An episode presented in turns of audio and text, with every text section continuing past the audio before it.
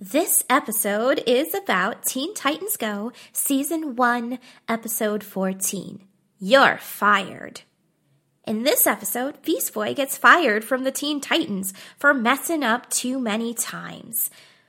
Guys, we can't be divided. We need to group up and be a team like the Justice League or the Avengers. But not Avengers Civil War, Beast Boy says. So then the Teen Titans hire Beast Boy as a receptionist for Titans Tower. And that's the end of Teen Titans Go, Season 1, Episode 14.